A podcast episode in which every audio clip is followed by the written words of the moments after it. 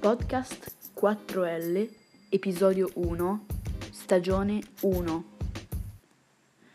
Sapo stava tornando a casa da Venosa stava andando di nuovo a Milano, dove avrebbero incontrato Taxi e Chiello, sì, quell'inutile Chiello che non fa mai niente dalla mattina alla sera.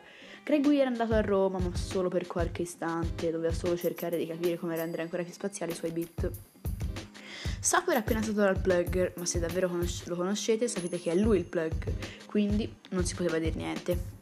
Arrivato a casa sentì un'urla ghiacciante. Ah, vabbè, era solo Taxi che urlava da mezz'ora. Oh, Larry Kevin, my J! Ma quello era piuttosto normale, dai, non c'è problema. Era quello l'ambiente naturale, non era per snitch e si stava proprio bene, direi.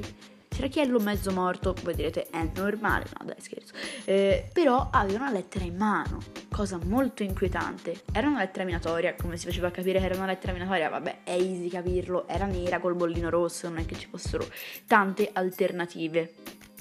E praticamente questa lettera conteneva una cosa molto inquietante per la maggior parte delle persone. Dei proiettili. Dei proiettili! gridò Sapo.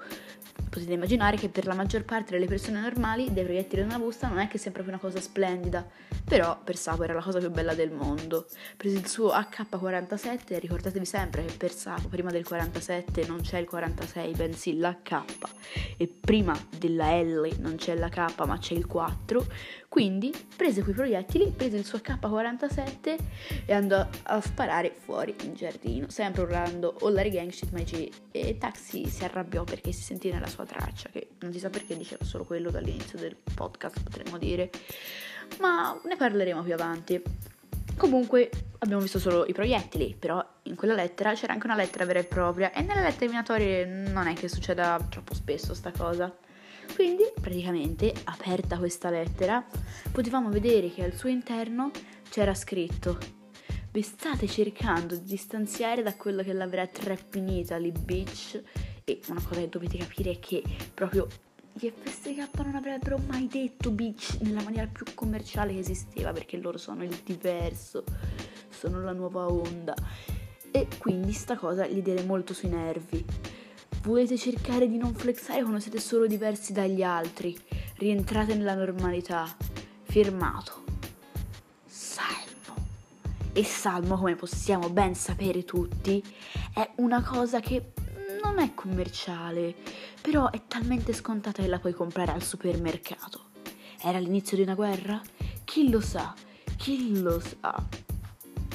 Servivano certo rinforzi però perché come sappiamo anche se eh, in due anni in Italia diventeranno leggenda, gli FSK ancora erano ad alti livelli come possiamo vedere per esempio dalla prova del cuoco, da Pasti Pazza che ha fatto un incredibile successo. E vabbè da Ansia no, che conta più di 30 milioni di stream su Spotify, avevano ancora bisogno di qualcosa.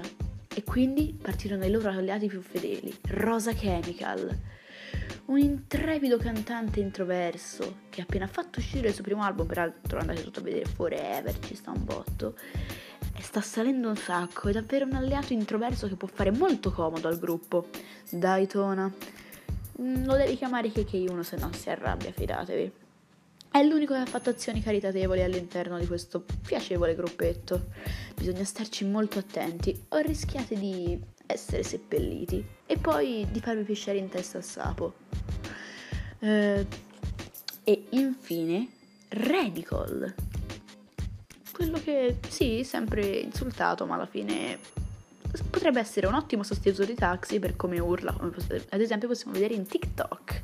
Vabbè, quindi si incamminarono verso Milano, sì, erano già a Milano, ma si incamminarono verso Milano perché tanto sappiamo che la maggior parte dei rapper fighetti sono lì.